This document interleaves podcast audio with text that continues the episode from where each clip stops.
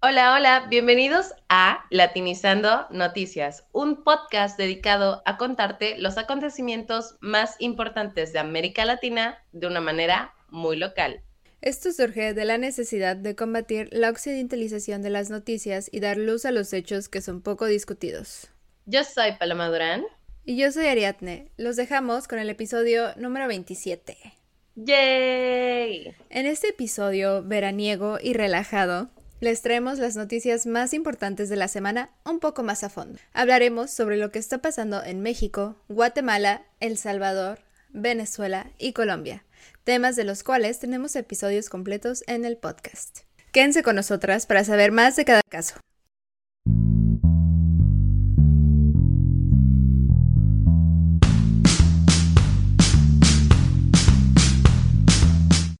Empecemos con la primera noticia que habla de México. El viernes pasado, el gobierno mexicano envió una carta a Estados Unidos porque este instaló un muro flotante y cercos de alambre en el río Bravo para disminuir el cruce de migrantes de Coahuila a Texas. Entonces, ¿se imaginan? O sea, si quieren buscar las fotitos, son como vallas así naranjas gigantes que pues sí obstruye que cualquier cosa pase. Entonces, AMLO ha expresado su enojo y preocupación pues no solo obstruye y desvía a la gente, pero también a la naturaleza. Eh, AMLO, presidente de México, Andrés Manuel López Obrador. Ay, yo, mi cuate AMLO. sí, es cierto, yo, perdón, el presidente de México, Andrés Manuel López Obrador. Bueno, AMLO se enojó por esta acción, pero también ha dicho que no solo es irrespetuoso a la gente y a la naturaleza, sino que también el gobierno de Texas al poner estas vallas, está violando el Tratado de Aguas Internacionales, el cual establece que ríos internacionales deben de ser libres. ¿saben? De todos un poco. Esta no ha sido la primera vez que Texas hace algo bien drástico en contra de los migrantes. Hay que recordar que anteriormente puso barricadas en un puente internacional y también ha puesto varias veces ya alambres de púas en las orillas del río. Y dirán, ¿por qué Texas? Hay que recordar que México se ha vuelto un país súper importante en migración de tránsito. En 2022 alcanzó cifras récord como lugar de origen, pero también como destino de personas migrantes. Asimismo, desde 2020, México se ha convertido en la segunda nación del mundo que más población tiene afuera de sus fronteras. O sea, que hay más mexicano viviendo afuera de México, ¿no?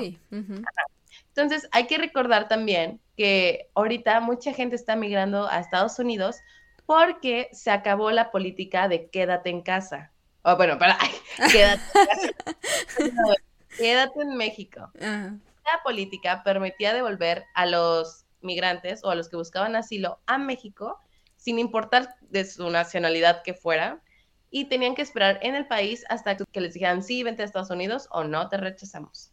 Esto ha hecho, o sea, que se haya cancelado esa política, ha hecho que la gente vaya más confianzuda a Estados Unidos a buscar una vida. Y asimismo saben que México tiene su apoyo porque México dijo que no va, no va a volver a poner la política. Estados Unidos dijo, me arrepentí, la puedes volver a poner, la de quédate en México. Y México dijo, no, hay mejores vías, hay, hay mejores cosas que hacer para ayudar a los migrantes y no tiene que ser tan extremo. Oye, pero bueno, los centros migratorios siguen en función, ¿no? En México. Sí, o sea, pero la cosa es que ya, sí, sí, sí, o sea, los centros migratorios siguen funcionando, pero ya no, Estados Unidos, o sea, va a sonar muy feo, ¿no? Pero Estados Unidos literal recogía a la gente y las, las, nos las echaba a nosotros. Ya eso es mm. ilegal, al menos que sean mexicanos. Ah, ya, ok. Si no, los tienen que regresar a su país. Mm. ah, ok, ok. Sí, y también creo que en, en mayo fue cuando se acabó también el título 42, me parece, que era una ley que permitía a los oficiales expulsar a las personas así directamente en la frontera por razones, según ellos, de salud. ¿no? Porque, ajá, porque estaba el COVID todavía y para ellos era como, sí, estamos haciendo, estamos protegiendo a la nación, ¿no? Exacto. Y ahora ya sin el título 42 y la, la política de quédate en México, pues ya los migrantes están viendo que las puertas están abiertas, aunque Estados Unidos sigue siendo muy sí, como discriminatorio a los, sí, los migrantes y tienen como, es muy difícil que te den asilo en Estados Unidos. Mm. Pero bueno, es más fácil que hace unos años. Entonces, por eso ahorita hay un caos total y una crisis migratoria entre ambos países. Tenemos un episodio de este, bueno, ya lo dije al principio. Promocionanos, promocionanos.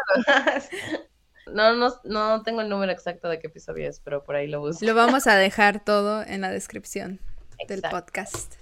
Nuestra segunda noticia de la semana es una actualización sobre lo que está pasando en Guatemala. Para recordar, el pasado 25 de junio se llevaron a cabo elecciones presidenciales en el país centroamericano. Los ganadores fueron Sandra Torres con el partido Unidad Nacional de la Esperanza, que es conservador de centro derecha, y Bernardo Arevalo, por el partido Movimiento Semilla, que es de centro izquierda. Ambos candidatos, una vez que se aclaren unas cosas que más adelante les vamos a contar, participarán en una segunda ronda que se llevará a cabo el 20 de agosto. La victoria de Arevalo fue toda una sorpresa, pues en las encuestas previas a las elecciones él había quedado en el octavo lugar, o sea, no se esperaba que ganara para nada. Arevalo es muy crítico del gobierno actual de Alejandro Giamatei y de la corrupción en el sistema político guatemalteco que es un gran problema en el país. Estas elecciones estuvieron llenas de controversias. Una de ellas fue la eliminación de candidatos que tenían buenas chances de ganar ante los partidos que están en el poder. Otra controversia fue la oficialización de los resultados. La Corte de Constitucionalidad de Guatemala suspendió hacer los resultados oficiales hasta que se aclararan las irregularidades acusadas por varios partidos políticos. Y después de un reconteo de votos, el Tribunal Electoral pudo oficializar esos resultados el 12 de julio. Pero esto no termina ahí. Apenas una hora después, y aquí está nuestra tercera controversia, un juez, aliado del actual presidente, decidió suspender al partido de Arevalo, Movimiento Semilla, argumentando que el partido había falsificado firmas de ciudadanos para ser registrado. No. Sí. Esto no lo habíamos puesto. Ah, pues sí, ¿no? Es una actualización. Sí, sí, sí. no manches, ¿qué pedo por? Ah, yo, dinos. Ay, pues dicen que es un intento de que Arevalo no participe en las elecciones porque creen que es muy probable que él gane y él obviamente es muy anti-establishment, entonces Ah, Tienen miedo. Ah. Como acto de solidaridad, la candidata Sandra Torres suspendió su campaña hasta que se resolviera el asunto. Sandra me está impactando. Yo creo que se iba a agarrar de eso, ¿no? Porque pues si ya no hay competidor, pues ella subiría, ¿no? Casi, casi seguro. Sí, pero a lo mejor quiere verse de otra manera, ¿no? Como que no quiere dejar o dar esa impresión. Ah, sí. Mm. Ojalá sus intenciones sean de que al Chile sí solidaridad. Sí. muy bien, Sandra, no importa tu intención. Estuvo muy bien. La acción estuvo buena. Ajá. Hace tres días, el Tribunal Electoral dijo que no suspenderá al partido de Arevalo con base en la ley guatemalteca, que establece que no se puede suspender a partidos políticos durante un proceso electoral. El juez que ordenó la suspensión ha dicho que continuará investigando el asunto. Creo que es muy, o sea, sí es seguro que Arevalo va a participar, pero todavía hay problemas, ¿no? Todavía hay controversias, todavía no lo quieren dejar participar. No manches. Tuve como muchas emociones mientras nos Sí, yo dije, oye, ya basta.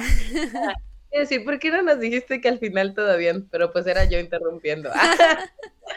ah, yo. Para mantener el suspenso. Exacto. Sí, sí, lo lograste. Mm.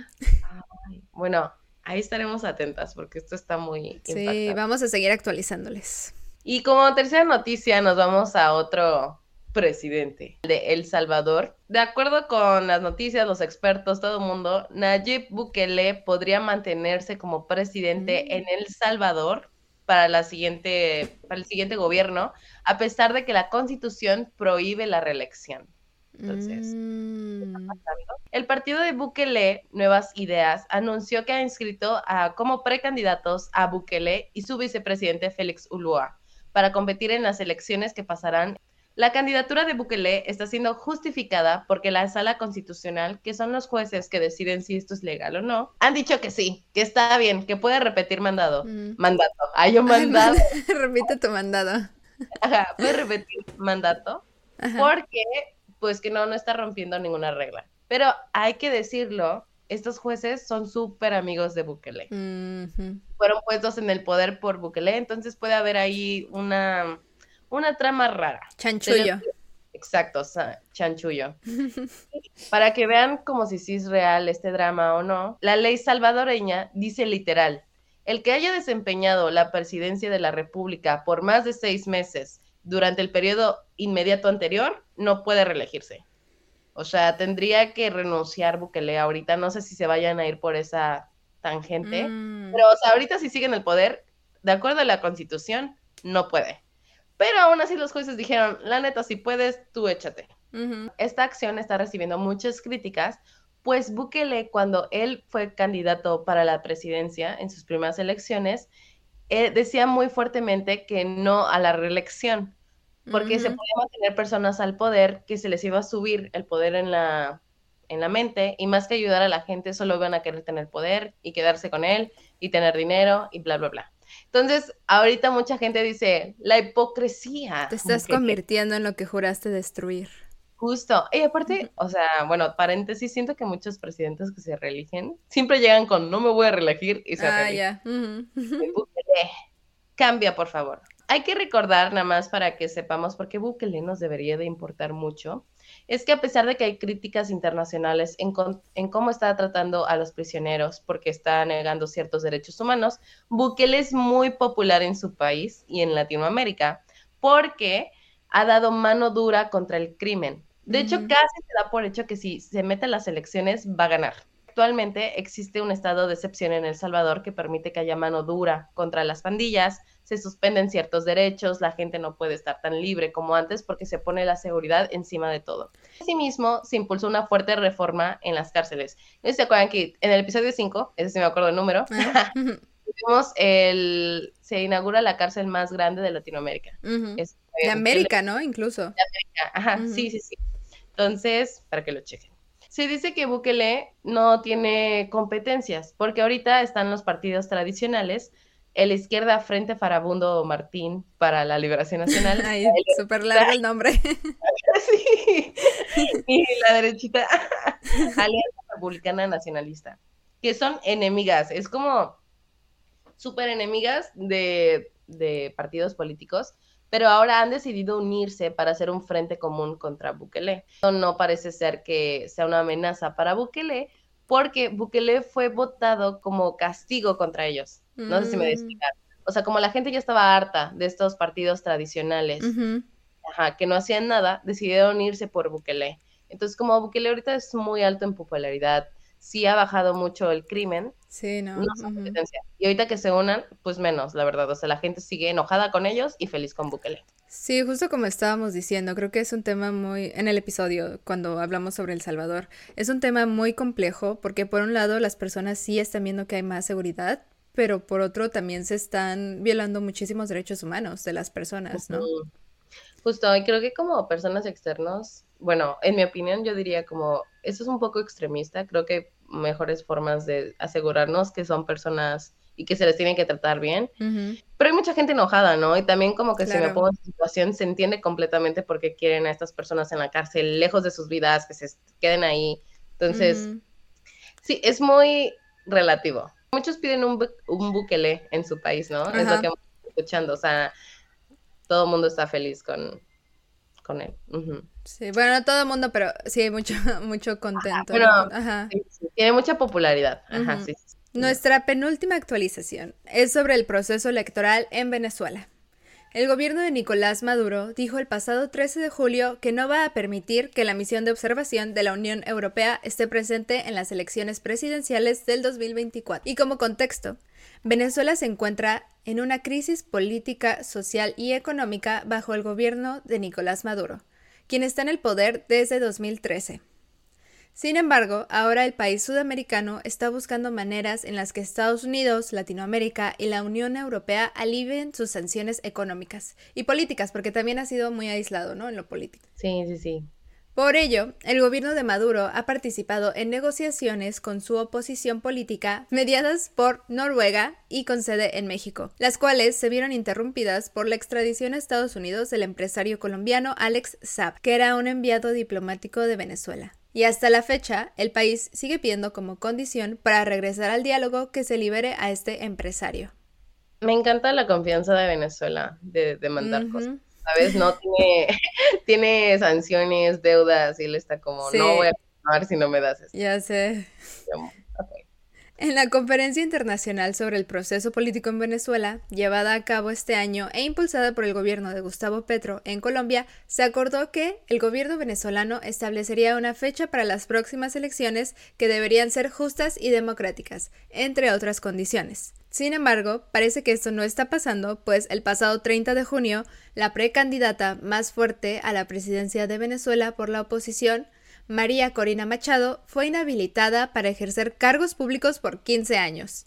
No manches. ¿qué edad tiene? No, bueno. Pues no se ve, no se ve grande, ¿eh? Pero ah, habían, iniciado, habían iniciado una investigación en su contra en el 2015 y de ahí salió el resultado que, que por 15 años no puede ocupar ningún cargo. Pero pues no está, o sea, está todo muy... ¿Cómo dijiste la sospechoso. palabra? ¿Mm? Ajá, sospechoso, Sin embargo, como ya dije, Machado ha dicho que esto es una farsa y seguirá compitiendo. a pesar, además, de que durante su campaña grupos armados han amenazado y molestado a sus partidarios. O sea, vi, también leí que ella no va a ser la única precandidata que está como inhabilitada, que está en la competencia. O sea, realmente eh, tenemos que saber también que el gobierno de Maduro, su partido, también eh, tienen el control de varias instituciones, entre ellas la institución que se encarga de la justicia. Y mm. pues por eso muchos de los precandidatos han sido investigados y como inhabilitados, encarcelados. Disappointed but not surprised. Nada, pero no sorprendida. Sí, o sea, siempre, ay, yo la traducción en español. Este, no, sí, pues se veía venir. Hoy tenemos muchos dramas de elecciones. ¿eh? Sí, también Argentina va a tener elecciones, ¿verdad? Ah, sí. Mm. Ajá, exacto. Y también México el próximo año. O sea, hay muchísimas elecciones en el continente. Se cambia, ay, se podría cambiar todo. Bueno, no, o sea, bueno, pero. ¿Quién sabe? Va a decidir la derecha por la izquierda de nuevo. Momentos interesantes que estamos viviendo. Momentos El momento de canónico de Latinoamérica. Y vámonos a la última noticia de la semana y es acerca de Colombia. El gobierno colombiano y la guerrilla del Ejército de Liberación Nacional, el ELN, firmaron el viernes pasado 13 protocolos y documentos para el cese al fuego y el proceso para que ellos se incluyan más a la sociedad. Esto es muy importante porque el gobierno de Petro ha dicho que esta es una de sus principales prioridades, que haya paz con las guerrillas. Entonces, el gobierno colombiano dice que esto ha sido un avance fundamental, mientras que el ELN ha dicho que este es un intercambio clave que va a permitir que haya una política que sea diversa y que permita ver la perspectiva de todos sus pobladores. Uno de los aspectos más importantes de esta nueva negociación es que se estableció que el ELN va a ser reconocido como un grupo de actor político. Mm, es decir, que no se le puede llamar que... Guerrilla. Ajá, o sea, ya no se le puede decir, ajá, porque también lo, lo conectaban mucho con el crimen organizado. Entonces ahora se ve como una fuerza política armada, que sí mm. les da como, les da como ese sentido de que están pensando por algo y están haciendo las cosas con un fin, no solo con el fin de hacer violencia y que la ah, gente... Entonces, de hecho, algo clave, clave, clave fue que en este documento se exigió que hubiera el lenguaje respetuoso. Entonces, es, las autoridades del gobierno tienen que siempre decir que se está eh, haciendo el conflicto armado más pequeño, o sea, para que LN también ya no lo vean extremista, nuevamente no lo pueden llamar grupo armado. Mm. Oye, qué fuerte, ¿eh? el lenguaje es armado política. importante en todos lugares. Amigues, a ver. Esa fue la última noticia de la semana. Exacto, eso ha sido todo por hoy. Muchísimas gracias por escucharnos. Si les gustó este episodio, no se olviden de darnos like y compartir nuestro contenido. Sí, si tienen algún comentario, recomendación, queja, si les gustó esta dinámica de noticias un poquito más discutidas, pero que toquemos varias, no duden en a decirnos a través de nuestras redes. sí me ahorita. A través de nuestras redes, a Latinizando Noticias lo puedes encontrar como arroba latinizando noticias en Instagram. Nuestro Gmail es latinizando.noticias arroba gmail.com. A mí me puedes encontrar como arroba mpalomadb en Instagram y ayúdanos a seguir creando. Recuerden que nuestras fuentes, en su mayoría independientes, se encuentran en la descripción del podcast. Y lo más importante es que no se te olvide, latinízate.